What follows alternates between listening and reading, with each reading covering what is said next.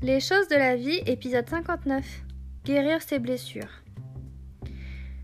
C'est un long chemin sombre et glissant semé d'embûches qui t'attend pour vouloir guérir de tes blessures.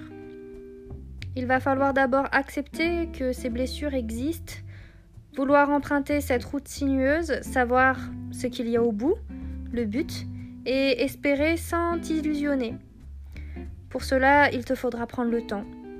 Ne pas hésiter à faire des pauses plus ou moins longues. Parce qu'il n'y a pas de raccourci. Il y a simplement des impasses, parfois, et il faudra revenir sur tes pas.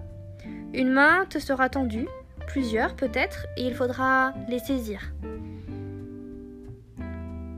Les blessures, ça peut être un traumatisme lié à l'enfance, une agression, quelle qu'elle soit, physique, mentale, morale, sexuelle, un événement douloureux comme un deuil, un licenciement, une démission, une séparation, ou même une décision qui t'a été imposée par d'autres, par ta famille, par tes proches.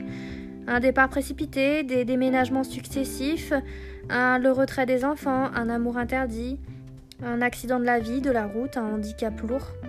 Et pour remonter la pente, pour guérir tes blessures, il te faudra donc quatre étapes.